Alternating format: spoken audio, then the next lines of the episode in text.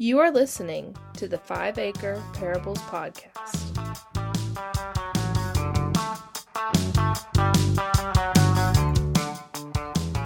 And welcome back to the Five Acre Parables podcast. Uh, with me tonight is my co host and best friend, Andrew House. Say hi, Andrew.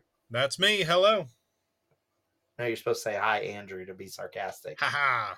Are your dad jokes, are you really big on dad jokes at all? Uh, so since they've become so popular, I've kind of not Yeah. not leaned into them as much as I have in the past. Once everybody's doing it, that's like, Kind of take some of the some of the fun out of it. yeah, once we get everybody homesteading, it's not going to be fun anymore. And we're just going to go back to city life. Yeah, well, homesteading is homesteading gives you so much more variety than you get with dad jokes. Yeah. Like you can you can raise water buffaloes and a very rare strain of wheat on your homestead, and I can do um, something completely different. But with dad jokes, they all kind of overlap. Hi, hi, hungry. I'm dad. It's pretty universal, you know. Sorry, I'm still trying to figure out how we would get water buffalo onto the homestead, but that's how random this podcast is. If you haven't come to expect that already, uh, you don't know us very well. Sometime when we're not on the air, I have a story to tell you about a former coworker that raised water buffalo. Okay, so that's a thing. Uh, if you would like to uh, donate to Andrew to get him to tell that story live on air, you can find his PayPal at. All right. Uh, kind of leading in from that idea of variety, we wanted to talk about winter projects or things to do in the off season. But before we get into that, we want to make one announcement very quickly. I want to remind you to check out Andrew's YouTube channel, Ugly Apple Homestead. I really want to see that grow and get bigger because he's got a lot of good information on there, a lot of unique information that you don't really find on all the other generic homesteading channels. So if you're interested in fruit trees or cutting down trees or animals or anything like that, get over to Ugly Apple Homestead on YouTube. And the other announcement is we would like to have give our audience an opportunity to be a part of the show. And the way that we're going to do that is we have an email set up. And if you have any comments on any of the episodes so far, or any topic suggestions, or anything you want us to talk about, or just comment on real quick, uh, you know, if you want to send us your latest building plans and let us give you our thumbs up or thumbs down or whatever you can think of, you are welcome to do that. The email that you can send that to is fiveacreparables acre parables at gmail.com. And that's five as in the number five acre parables at gmail.com. All right, winter projects. One of my favorite things about homesteading is the fact that it gives you routine while at the same time giving you variety. And we are coming up on winter. And that is normally the time that people think of, well, oh no, there's nothing to do. No gardens to grow, you know, and there's no new baby animals really to take care of and that kind of thing. So some people may think that winter is an off season, but I do not agree with that at all. Andrew, do you agree with that idea? Winter is one of my busiest seasons, ironically. Nothing is growing, the animals are not reproducing easily, and yet I am still just busy, busy. It's just entirely different than what the summertime or the spring looks like. So what what does your winter look like? What do you like to do in the winter? So it, it depends on what I have going. Um, one of the things I like to focus on in winter is tree clearing. I'm clearing timber uh, by hand with a chainsaw and uh, making firewood, making logs that could be used for saw logs of the sawmill, or uh, the ones that work out quite right. I can use for split rails to do wood split rails. It's something I like to do. They're functional and yet very very pretty. I like looking at split rail fencing as I drive up and down my driveway. So we work on timber clearing and getting more grass ready to to grow to improve uh, soil retention while also getting it more usable Okay. for animals.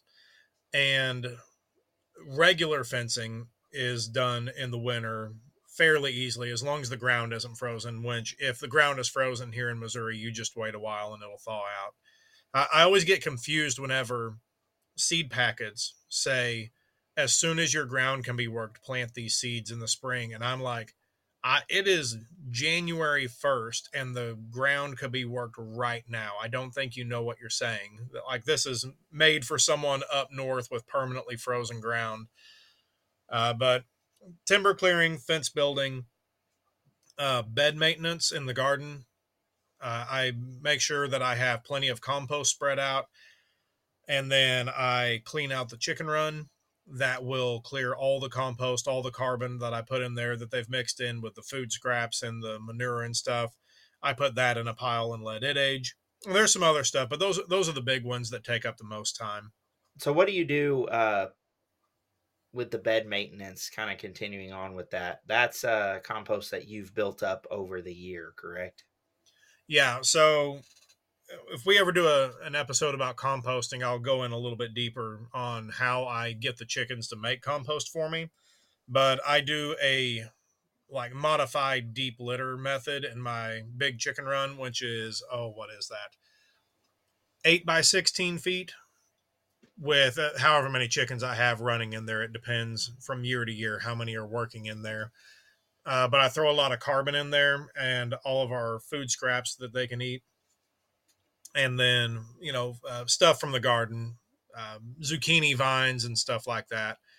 Um, pea plants that I tear down off the vine, let the chickens tear that up and work it into the to the litter, and then in the fall I will shovel every bit of that out into a big compost um, stall bin thing that I have set up, and let that sit for a year.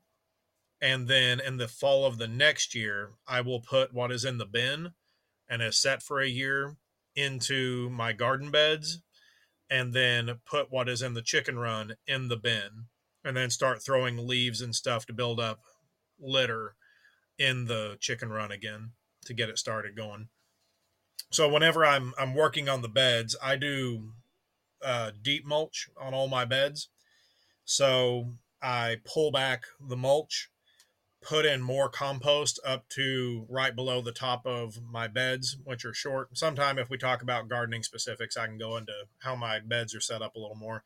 But I fill them up with compost and then reuse the mulch. I use straw mulch or hay mulch on top.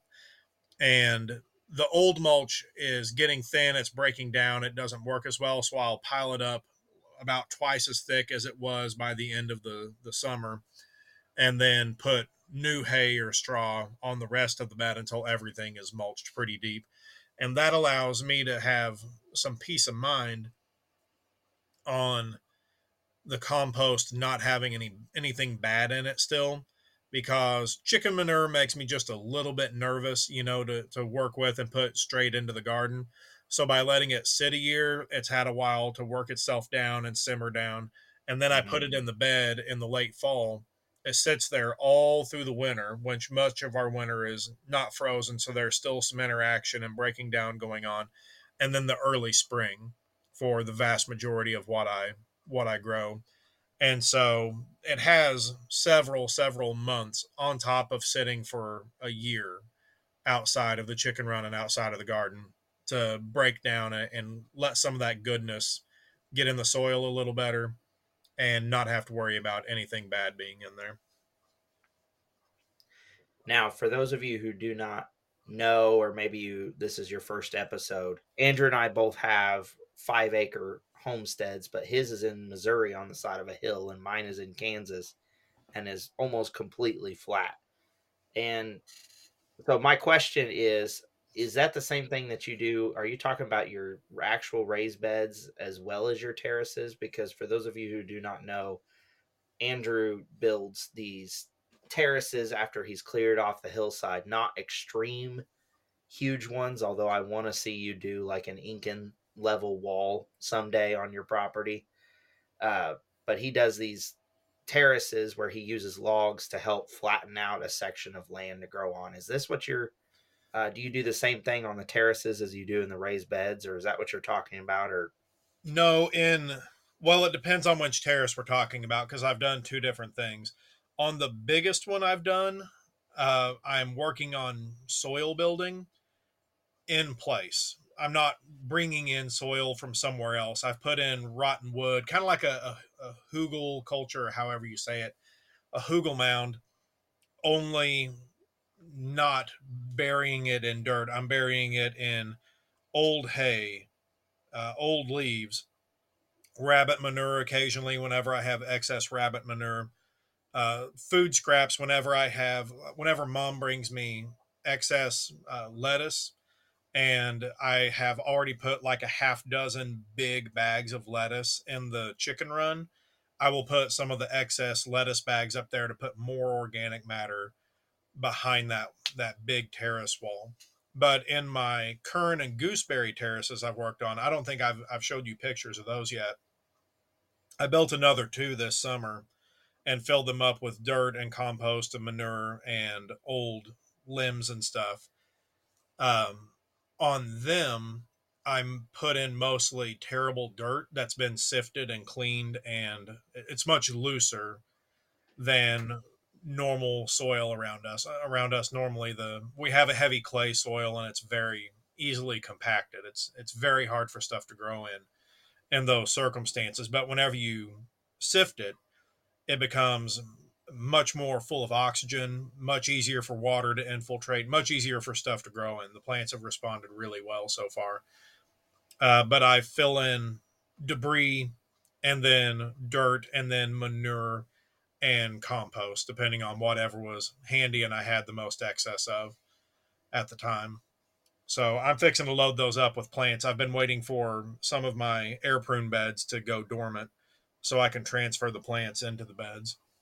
Okay, So what I'm what I'm talking about describing doing earlier, I didn't answer your question really, um, is in my actual garden beds, which are not traditional garden beds. They're what I call a, a redneck Stout method of, of gardening. So whenever we're on the hillside, you typically have to do something to get your soil level or all of your amendments in your soil after you work it will just erode downhill.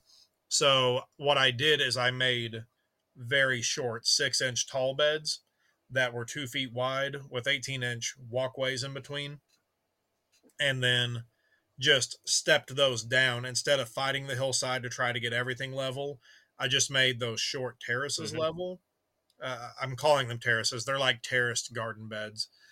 And then Yeah. just stair stepped them down. So it doesn't look nearly as stair stepped, but it, it's stair stepped down in very short increments.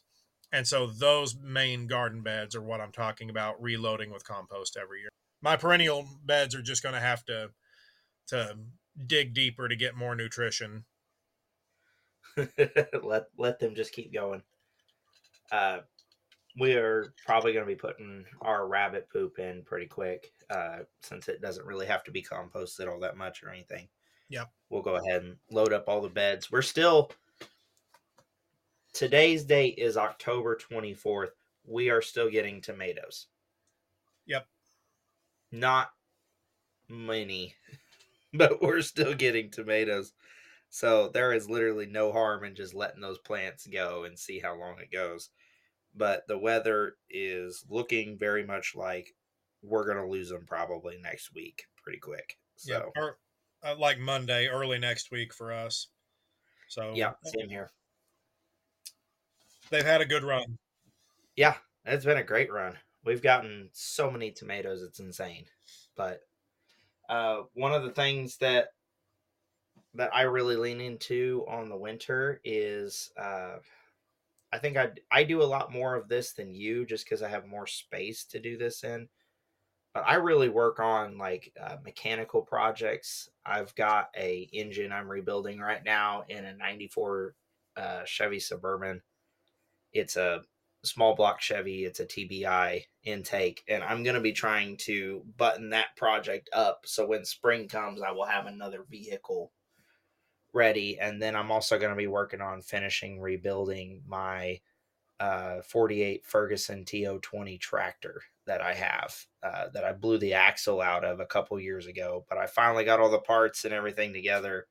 And that's pretty much just I'm going to take everything in my garage and shove it to one side, set up a table, put those projects on it, and just focus on getting those done. I have a dream of because I really I really like making things a lot, making things that I can use. Um, one of these winters, I'm going to buy a build your own muzzle loader kit. Oh yeah.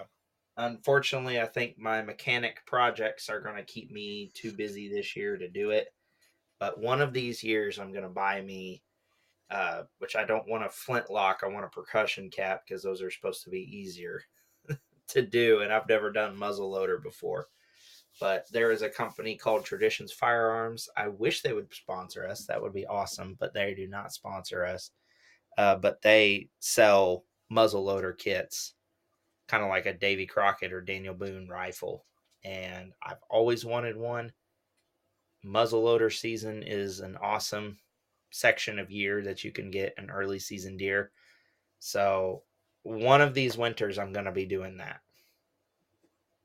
Yeah, that that sounds like a lot of fun. It that's a project that I had in my like the back of my mind for a long time and it's just gotten away from me to the point it's probably never going to get done, but I have a lot of respect for people that put in the time and effort to build their own their own rifle. Which I'm buying a kit. It'll be a kit. It's still going to take some time and it's still going to be somewhat impressive, but I'm not making it from scratch yet. It's a little uh, more impressive if you if you bore your own rifling, you know, but that's still sure. cool. Now, see, you don't have rifling on a flintlock. It's smooth bore. Some of them you do. That's some of the newest ones, yeah. But then you got to get a metal lathe, and then we're just off into modern rifles at that point. It, it'd be a, it'd be really cool if you just built a blunderbuss, shove it full of forks and spoons, and then have at a deer. They they do sell a kit for that. They sell them in a few different places. It's Traditions Firearms. They sell quite a few different kits. Uh, but they sell frontier rifle kits. But they, for $399, Andrew, you can have your very own 54 caliber blunderbuss kit. Nice. I would highly suggest that. I think that's something that you need more than anybody else. and then you can open carry it at church. It'll be great. Okay, so I looked it up and that thing looks exactly like I would want it to. Yeah. Yeah. So all right, this is a this is a soft promise. Next year we're going to try to get kits. Get gun kits and work on them over the winter. Probably won't happen, but we should try. Do you know I have a black powder revolver? I do not. No, I didn't know that. Yeah, so I've got a um, an old Remington 1858 style revolver. I shot a pig with it. Oh man, when was that? 11, 12 years ago, something like that, down in Oklahoma, whenever me and dad went on a hog hunt down there. Well, kind of leading into that, another winter project is hunting. Yeah, that's true. Trapping as well, if you're into yeah. trapping. Yes, uh, I have helped people with it, but I don't have the time or the space to do it really because you do have to check them pretty much every day. Yeah. Well, yeah. A lot of times, uh, the old time settlers would spend their winters hunting and and trapping and trying to continue to uh, find some sort of production from the land, even though it's in a different form. One um, one other thing that is an option is processing certain things that you can put on standby until sure. a later date. Like um, if you're into nut gathering, nut foraging, or nut production on your place, uh, you can put hickory nuts and black walnuts in storage and keep them there for a year. So if you're pushing it, you'll start get to get more bad nuts, but two years they will last just in a cool room in a milk crate. for a long, long time. And so you can sit there in the evenings whenever it's dark and cold outside with a good nutcracker and crack out nuts, which if you're in a hurry and you're not trying to save them for human consumption, just crack them up, like smash them really good and throw them in a bucket and chickens will go nuts. Oh, that's a that's a pun. We'll go crazy for any nuts for nuts. But if you're doing it for human consumption, I mean, you can do it as well. You can make yourself a, a good nut pie, a pecan pie, or a black walnut pie, like a pecan pie, or use them for a bunch of other things, or just eat them if you're my kids. uh, definitely, I think we would all kind of encourage you if you don't have anything that you do in the winter really yet that you uh, that you want to sit down and do, whether it's baking or crafting to some degree. That is the time of year to just sit down and say, "I've always wanted to do this, and I've never done it before." This is when I'm going to sit down and learn. If you want to pick up sewing, if you want to pick up leather working, whatever the case The winter time is a great time to get into bread making and such. Yep. And your house will smell great. Yep. And you're running the oven. Uh, one of our least favorite things to do is running the oven in the summer. So running your oven all the time in the winter will just simply assist with that. Yep. Uh, so I'm gonna another thing I am gonna do, which I I'm not gonna say who for because they probably listen to this, but I have some Christmas presents that I know I'm gonna make. So I'm going to uh, I'm definitely going to be doing some more forging this winter, and I've got some uh, small leatherworking projects that I'm going to bust out my old leatherworking kit. I haven't done that in a few years, but it's honestly something that once you learn it, it's pretty simple, and it's just it's just t- sitting there in matter of time.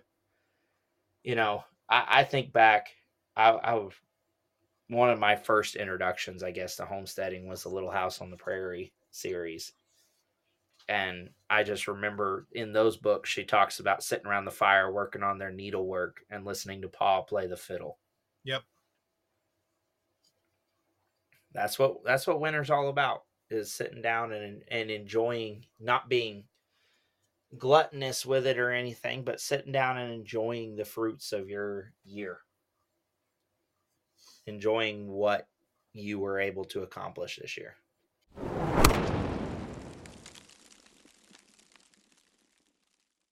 Winter is the absolute best time to plan what you're going to do in the next year. Like I'm, I'm a planner and I already have figured out what I want done in April and May, you know, by November. I, I'm Yeah. six months ahead and planning out what my goals are, what I want to do. So if you're a person that doesn't have a set pattern for what you grow in the garden, the winter time is a perfect time to sit down and go through catalogs or or do some research on plants you want to get what varieties of tomatoes or whatever you want to get and plan out exactly how your garden is going to go. Do you have any tips on things that people can look at for if they're wanting to do garden planning in the winter? i have a word of warning which if we ever do a a, a rookie mistakes to avoid Yeah. episode this this will be repeated but don't get caught up in looking at seed catalogs and reading their descriptions and the really cool Yeah. stories if you're me because i like to grow food with a story and Yeah. let your eyes get bigger than what your garden actually is and end up with too many tomato varieties to grow for the year or Yeah. too many plants or you have like you have to write down how many garden rows you have how much space you're going to devote to each thing once you hit your cap don't push it and say well we'll just push the plants tighter together no set a cap know your limitations and don't Yeah. make that mistake of just getting caught up in seed catalogs because they are marketing geniuses they make that stuff sound so fantastic and you are sitting there in the dead of winter. You are under your blanket, hopefully in front of a fireplace, if not uh, just some sort of heater. you are longing for spring, Yes. and that seed catalog shows up. And you're sitting there going, Man, I want to grow that, man, I want to grow that, man, I want to grow that, man, I want to grow that. And next thing you know, you've ordered $250 worth of seeds. Can happen in a hurry. Yeah. You have to have a plan and stick to it. Otherwise, you're going to do what you're talking about. You're going to blow your budget. You're going to blow your your garden space limit, and you're going to be sitting there with years worth of seeds to put in the ground and try. And then those seed catalogs are going to show up again next winter, and you're going to Yep. go through the same internal struggle. So there is a place. I just wanted to say this. Uh, so we, our first year out here, we did a garden in the ground directly because it's Kansas. You should be able to do that. Uh, but because our area specifically had a bunch of mining and stuff, we've had a lot of dirt taken out and put back in and some kind of weird things. That garden didn't really do well, and it turns out it was because it was nitrogen deficient. Uh, but our plan was we basically on that garden we just shotgunned it which sounds like the opposite of what you're saying not to do but it was a very it was a fairly not very fairly intentional move on our part because we wanted to see what variety of stuff what grew and what didn't. And then the second year when we started building our raised beds we did the same thing is we had and we were more intentional about it that time uh, where we shotgunned it tried a bunch of different things you know just went with a very variety to see what would grow and what didn't.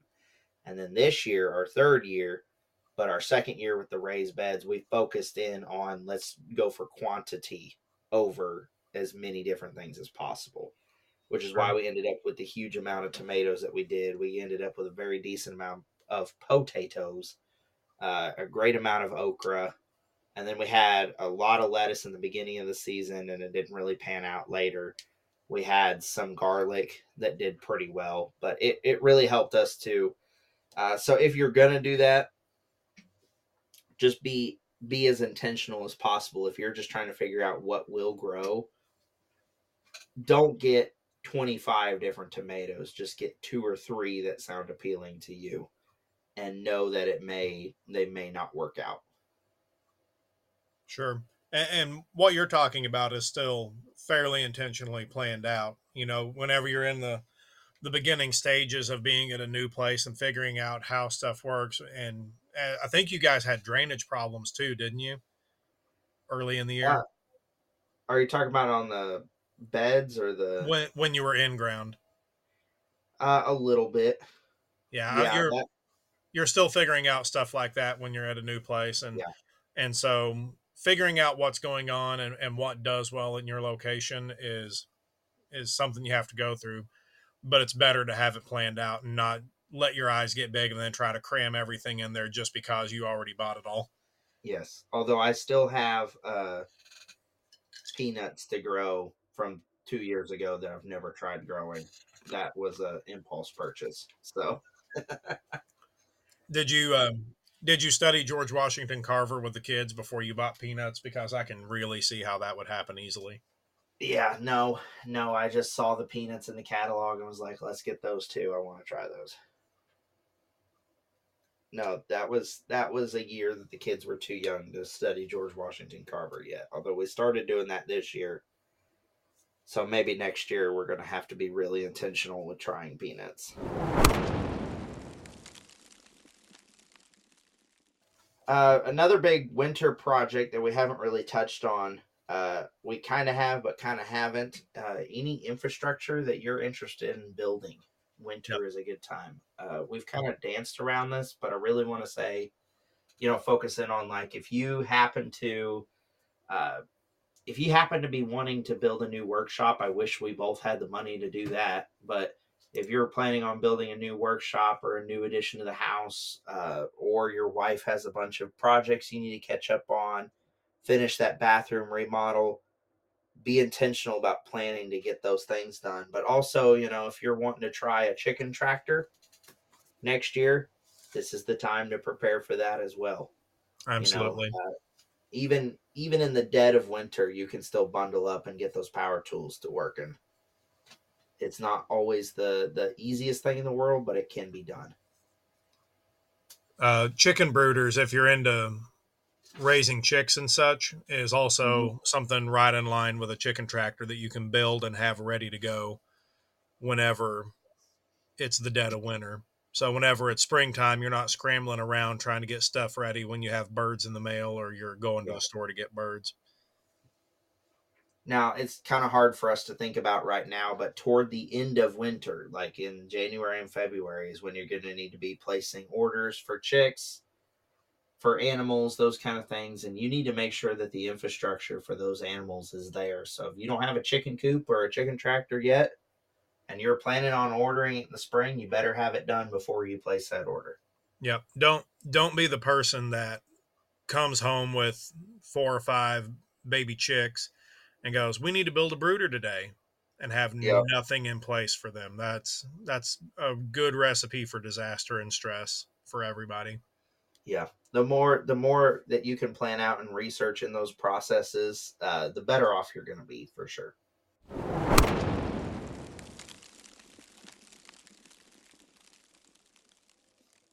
Winter is a great time to cut firewood, but I highly recommend you cut it a year in advance. Yes. So you're ready to go. You have no, you have an idea how much is already stockpiled, and so uh, it it makes better wood the next year if you're clearing out freshly dead trees or green trees that are in the way. So that's something that I do whenever I'm clearing timber, as I was talking about earlier, and making logs and stuff, is making firewood and getting it ready to transport. I, I try to get most of the wood cut that I'm going to cut and then leave it laying on the ground until then and then transport it all at once, you know, just over the course of a couple of weeks to where I'm going to stack it up and cover it for the rest of the year. But that makes for really nice, really nice firewood. makes for really good winter work too. Uh, what what's the old adage, Andrew, about firewood? Firewood warms you twice. Three times if you're bad at math, but twice. when, when you're cutting it and whenever you're burning it. Yep. It's my favorite time of year to split firewood.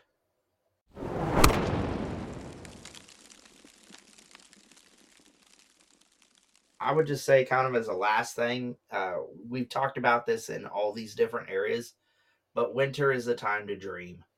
Really, Yeah.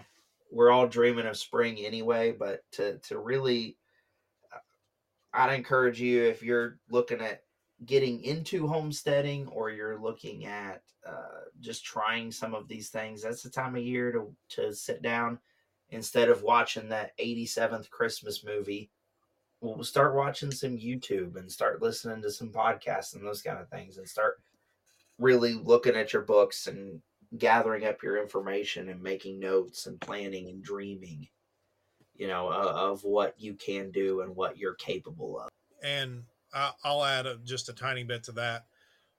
Whenever you dream, there's an old saying from a uh, a guy that used to work for Dave Ramsey. I, oh man, I forgot his name already. It was Chris something. He ended up getting fired with a long, weird backstory. Hogan, thank you, Chris Hogan, had a saying that you need to dream in high definition. So whenever you're sitting there in your rocking chair in the wintertime next to the fireplace, looking like a, a Christmas card, and you're thinking about the garden, think about specific details of what you want to grow, how you want to grow, what style you're going to grow that that Mhm. thing in, and have those details in place. So whenever the spring comes, you're just doing what you've already thought about all winter you're not trying to scramble around and figure it out as you go. So dream with specific details in your mind whenever you're you're sitting there in the wintertime. now you said dave ramsey so i thought of this this is not something that we've talked about yet at all but obviously homesteading takes money and uh, the best way to have money is to not have debt in my opinion Yeah. in many people's opinions. So, you know, it may not be the funnest thing you can do in the winter, but take an extra job and pay off some debt.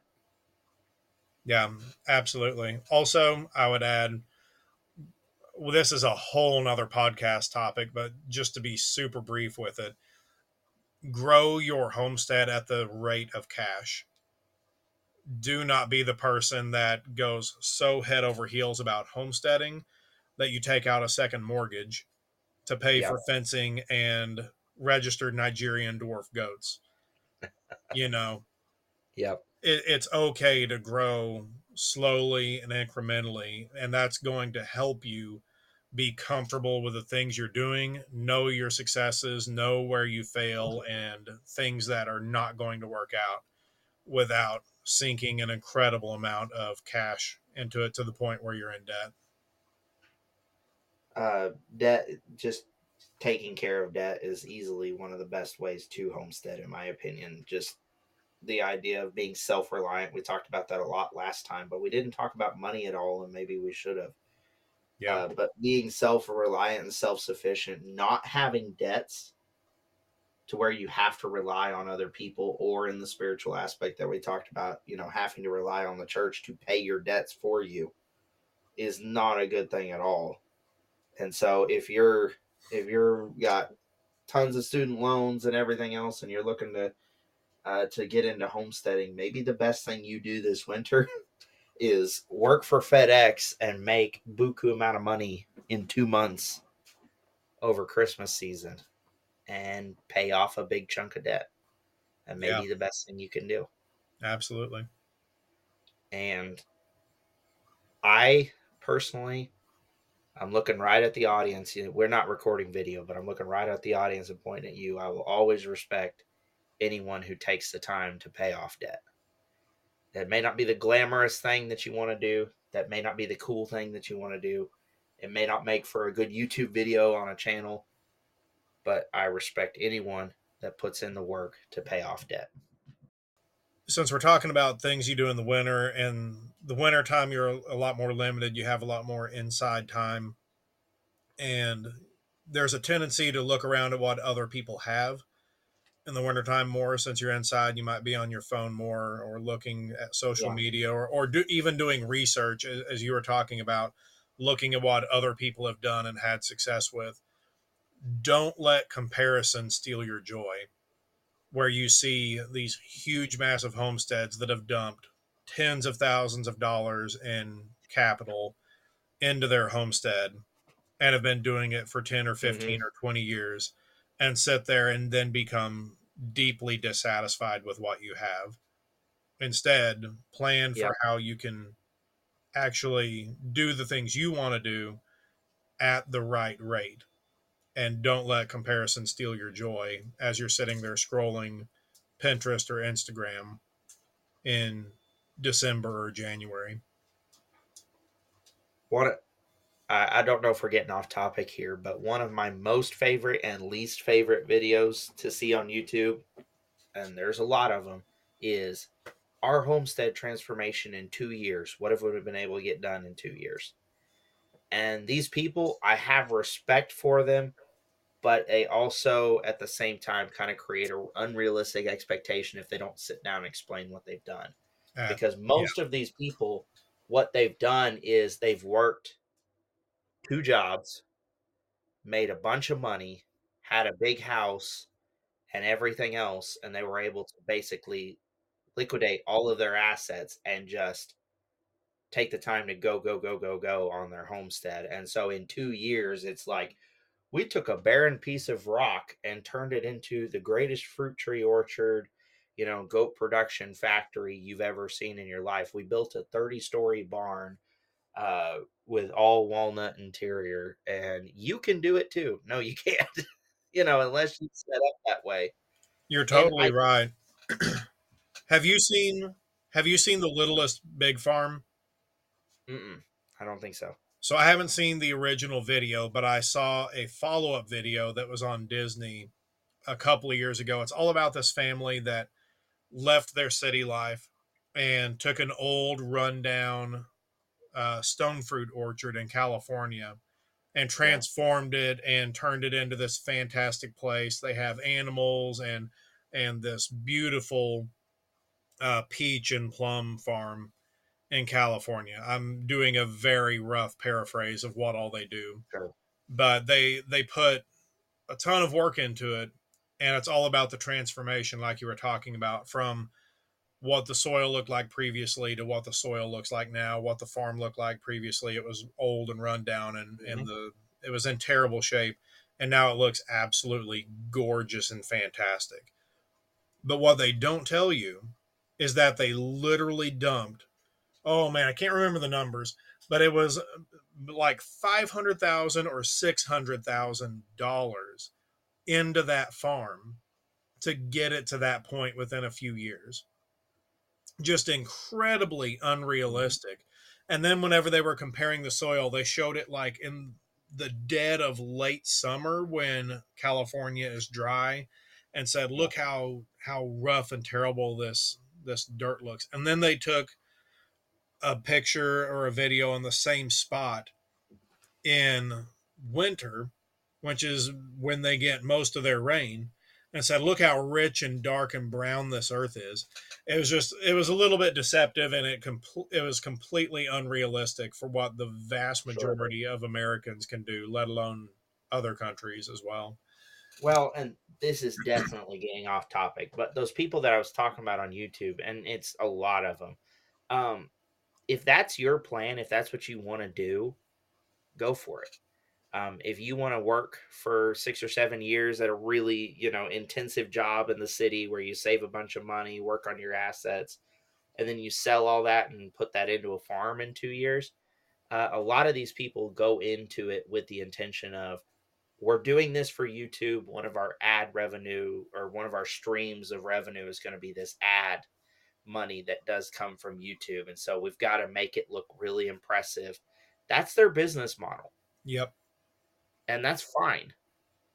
And I'm really not putting those people down, but I also at the same time want our average audience member and us, because neither of us have done it that way, you know, we're we don't want you to feel like because you can't do that that it's you know that you're not good at this or you're not you know it's not worth your time and it's not worth your effort just because you don't have that transformation just just be just because you don't look like those people on YouTube doesn't mean that you're not successful. Yes. Because you need to define what your goals are, and your goals are probably not going to look like what that film set looks like on YouTube. Yes, but again, I'm not really putting those people down at all. Just I'm warning you, warning our audience members of the dangers of comparing ourselves to those people. Yeah. Because that's a business model. They put in a lot of thought to it and it works, you know, because some of these homesteaders have six, seven hundred thousand, a million subscribers on YouTube. They're making good money. And that's a great business plan. If that's what they wanted to set up and do, that's what they set up and did. But the people that we're talking to and the people that we are, you know, that's probably not us. I I haven't rambled I haven't rambled about this in previous episodes, I don't think. But the people you're talking about, there's nothing wrong with with them, but they are not really homesteading. They are filming on a set. Their homestead is just the set for the content that they produce. And some of them are starting to be really honest about that and that they are first and foremost content producers. And homesteading kind of takes a back seat and I, I started to realize that personally a few years ago whenever I was watching a video uh, of a guy on a certain topic that I was I was trying to study some about and the guy was carrying three different cameras to do his morning chores to lead up to yeah. what he was uh, the video was essentially about and a different channel that I had seen previously, the guy was constantly talking about the lighting. I don't know what's going on with the lighting. The lighting's not very good, but I'm going to try to shoot this video anyway. And I was like, he was he was more obsessed with the lighting for his videos than he was about the plants in his video that the videos were about. And so those people are content creators first and foremost. And that's a whole different animal than the nitty gritty homesteading that the vast majority of homesteaders are going to be doing. Sure. So don't compare yourself. You can use them. You should. I have use them as inspiration. Just don't compare. Don't Yep. don't expect it to look the same unless that's the business model that you're going to take. Don't expect it to look the same. Uh, but they're they're producing good content. It's a good business model. You know, it's kind of something I want to. You know, yes, and I, I'm sitting here talking to a YouTuber here as well. Uh, I'll tell you what I really appreciate in YouTube videos that I watch personally. It's not what is popular, and I know why most of the channels that you've been talking about uh, up to this point don't do this, but I am really happy and supportive of the people that do this. Some channels will say, This is what the video is about. They get right into it and it's a short, concise video with all the information I want from bang when I start till the very end. And I really appreciate that because I don't want to watch somebody milk a cow and feed their chickens for 10 minutes before they get to the main topic of the video. If that if it's something I really want to learn about, I will keep fast forwarding until I get to that point. But I am really appreciative of people that just get right into what the video is actually about. Yeah. Are you that you know, and they're creating entertainment versus uh I think you and then I would I would say that this is kind of what my goal for the podcast was. We're not trying to just create entertainment. We're trying to create education, opportunities for education. Uh so we're we're basically just trying to, you know, be an encyclopedia to some degree Yeah. while they're trying to create entertainment. And again, not anything wrong with that Yeah. as long as you're not comparing yourself to them and being like, well, it's my second year and I've only got 10 chickens alive. How do I not have 17 alpacas and 32 water buffalo? Yeah. Why do water buffalo keep coming up in this podcast?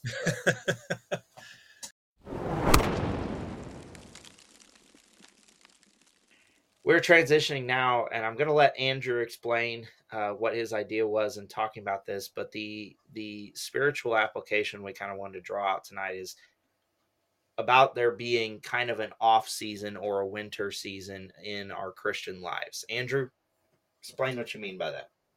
so in what what brought this to my mind is in Second Timothy 4 and verse 2, Paul is talking to Timothy and he tells Timothy, preach the word, be ready in season and out of season, reprove, rebuke, and exhort with complete patience and teaching. And then he goes on in verse 3 to say, For the time is coming when people will not endure sound teaching, but having itching ears, they will accumulate for themselves teachers to suit their own passions, and will turn away from listening to the truth and wander off into myths.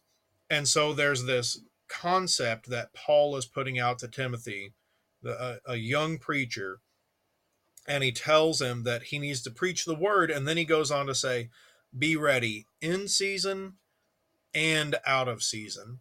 And so, what that really implies is that there's going to be good times and there's going to be more barren times, kind of like we would associate in a garden setting or a homestead setting, summer and winter. And so, what I was hoping we could do is draw out some spiritual things we could do in a an out of season time spiritually in our lives. So I will steal the easy one and make you do a harder one because I know and believe and can read in scripture that the number one thing to do at all times is to train to Yeah. increase increase in knowledge to increase in wisdom um, and then borrowing the words that the bible uses to describe not only samuel but jesus as a boy increase in wisdom and stature and in favor with god and man. Some of us are done increasing in stature but we will never be done increasing in favor with god and increasing in wisdom. And so uh, the bible makes it very clear that wisdom comes from knowledge. And so, really, even if it doesn't feel like it's the most important thing to be studying, just any study of scripture is going to help increase in that knowledge, which is in turn going to help increase in that wisdom. Really, it's I, I would compare it to uh, you know training in the off season for bodybuilding. You know, you have an event later this year that you're working on. You got to prepare for it going up to it, and so read the Bible. Read the Bible, study the Bible, talk about the Bible with friends. That's part of what part of the reasoning behind the podcast is so that Andrew and I can just have an excuse to talk about the Bible with each other. Yeah. So, since you took the easy one, I will attempt to go off on a little bit of a sidebar of, of something I think is pertinent. He's talking here to Timothy, who is a preacher, and one of the primary duties of Timothy is to evangelize and teach other people. We know that our society is not exactly what you could describe as white unto harvest, as Jesus described. The fields are white unto harvest, he, he told the apostles. Uh, if you look around in America, the vast majority of people don't care about spiritual things. They have no desire to learn from you. And if they are completely ignorant, they are happy to remain that way. So, whenever you find yourself with uh, no one that you can reach out to without just you know bothering people at the grocery store which if you want to do that more power to you if you make some headway with somebody let me know how you did it because i would be curious to find out but if you find yourself where you've tapped out all of your bible study people that you could try to get a bible study going with. If you've tapped out door knocking for a while if you've tapped out a bunch of other ways to reach out it's never a bad thing for people with children or a spouse or even if you're still living at home with your parents to solidify your relationships with those people to dig in deep to the word together and train together like you were talking about there is absolutely nothing wrong with taking your kids and saying i'm going to take a few weeks, a few months, a year, whatever time period you set for yourself in this off season, and say, I'm going to focus on my spiritual growth and their spiritual growth. I'm going to focus on getting my kids to the point I think they need to be and training them and bringing them up in the nurture and admonition of the Lord. Or your spouse. Talk about uh, what you want to study with your spouse. Sit down and try to study with your spouse about a certain topic or your relationship. It's always good to study husband and wife relationships and duties so you can perform those duties the way God calls you to. So, uh, what I'm trying to say is there's nothing wrong with taking a second to not only fortify yourself, but your family relationships and spiritual growth in your family, as well as your spouse. So that, that that's something productive I think you can do. Building up your relationships and building up your support team you know, for when you go back yeah. out, for when you have another opportunity. Yeah. Uh, another thing that's a little bit more off the beaten path is you can look for opportunities to serve other people in your congregation. Um, if you're in a congregation of any size at all, and I mean any size at all, there is someone that generally could use some help in some way. And we're not talking necessarily about anything fancy. And since we're not limiting ourselves to physical seasons and, we're, since we're talking about spiritual seasons there are points in the year where people could use help moving taking care of uh, getting rid of old furniture just little piddly tasks that you can help little old ladies or widows or an elderly couple or someone that's going through a hard time in some way that you can assist them with just being of service to your fellow Christians. And, and a lot of times, Christians won't necessarily reach out and scream to the heavens, "Help me! I need a bunch of people from the church to to come do things for me." You have to go hunting for service a lot of the time. and ask people, is there anything I can do for you uh, during this time period? I don't want to phrase it this way, but I don't have anything better to do. There's not a ton of Bible studies lined up or anything like that. And so you can just say, I, I have some time that I could be of service to you. Is there anything I could do to help someone that might need some help? That's a good way of looking at it. Just this idea of, you know, obviously still keep your eyes open for people to evangelize, but really just focusing on because we are told to give special importance to those in the household of faith. Sure. And so if we're too busy out serving the lost who are not, you know, responding at all and we're neglecting the house of faith, we're neglecting our fellow Christians, we're not doing it right. Uh, us taking care of our fellow Christians is supposed to be an evangelism tool the world is supposed to see that in us and respect that and wish to be a part of that. Yeah. And I would argue that that, you know, uh, I see a lot of people, and I don't, you know what? We're not a national podcast. I'll call people out. In the Springfield area, Springfield is known for having a lot of mega churches in the area. Yeah. Uh, and they are constantly looking to to go bigger and go crazier, you know, and try to get more people coming in their door. Uh, one of them had a men's conference the other day where the speaker rode in on a tank.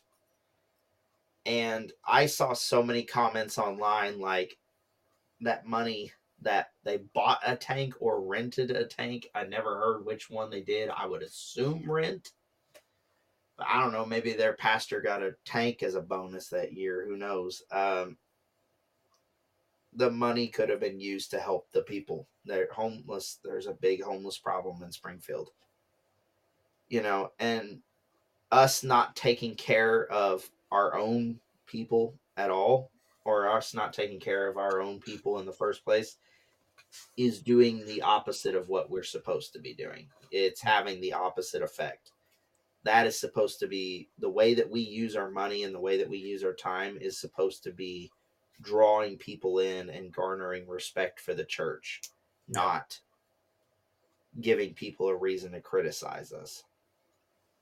And so many of these activities, uh, this is kind of the end of the conversation, but I don't, it doesn't have to be.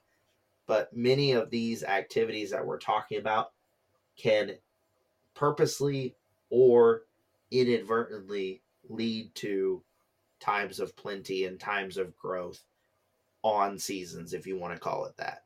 Yeah. Because God is going to create opportunities for us where we least expect them. Uh, we don't have, I, I, I felt like here in the work, you know, there hasn't been a lot to do in that for a while. And God had a random man come in and he's been a faithful member of our congregation. We help, you know, lead a study with him. I wasn't, you know, we it wasn't a neighborhood we had door knocked or done anything. He just had figured out that this was the correct church and showed up looking for it. It's really nice when that happens. Yeah, it doesn't happen very often, but it was so nice and he's been so faithful and so caring uh, about growing as a Christian. You know, it's not just, hey, I got to the right church. That's all I need to do. He's been very purposeful in his growth. And we didn't do anything for that to happen. We, that was not some grand plan by me. That was not some sort of new conference that we came up with. That was all God. Yeah.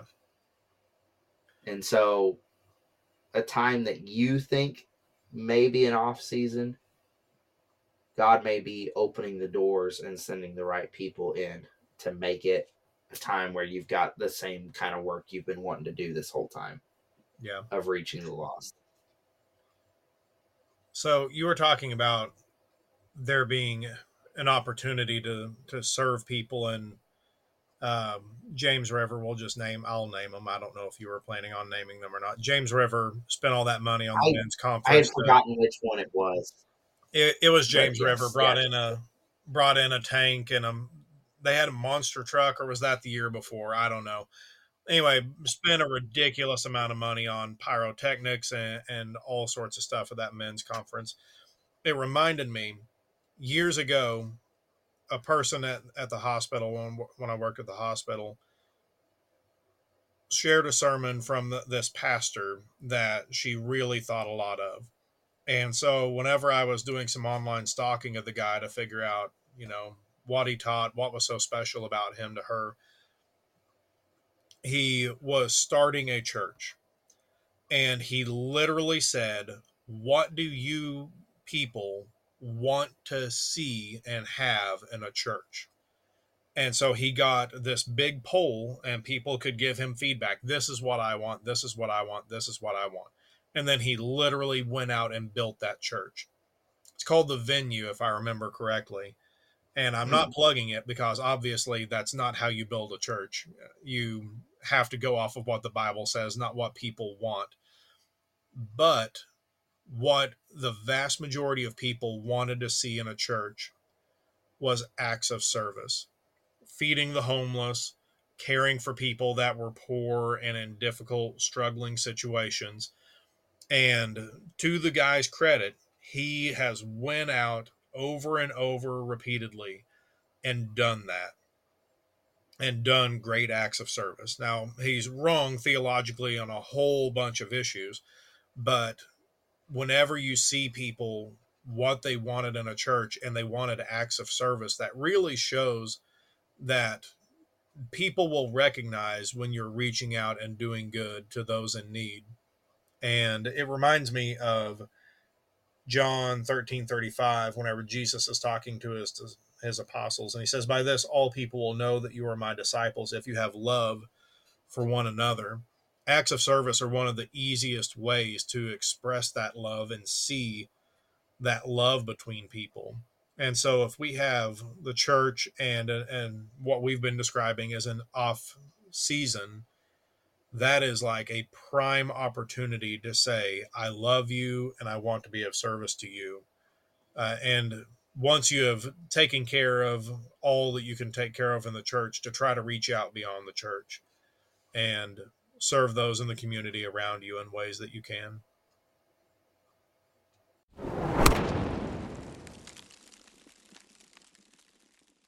what we view as an off season for our homestead in winter is oftentimes a period of great growth bacterially and microbially. Man i don't know if i pronounced that right. Uh you know every once in a while you peel back the snow and start to see those plants coming right back up. Um so the times that you think it's bleak the times that you think it's desolate are the times that god is preparing the greatest growth. So I would use I would use a spiritual winter, a spiritual off season to have the mind of Christ. Or to work on having the mind of Christ. To follow up on what you just said, that reminded me of Habakkuk 1 5. This is stuck in my head since um, I taught Habakkuk uh, quite a while back. And this is stuck in my mind out of the whole book. This is what I remember the most out of it. And Habakkuk 1 5 in the second part, uh, Habakkuk has been asking questions about God respectfully, but like, why aren't you doing something about what's happening, God?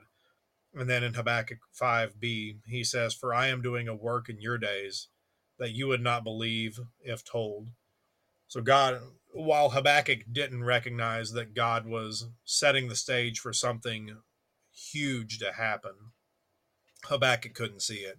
And so, what appeared to be an off season to Habakkuk was what you're talking about. Something was happening. Habakkuk just didn't recognize it at the time. All right. Have the mind of God. Be ready for growth and continue to grow internally. In in season and out of season. In season and out of season. Thank you very much for listening to our podcast this evening. And I'll remind you if you're at the end of this, uh, we are looking for opportunities to get you involved in the conversation. So if you have anything that you want to add on any of our podcasts that we've released so far, we would encourage you to email us at five acre parables at gmail.com. That is the number five, acreparables at gmail.com.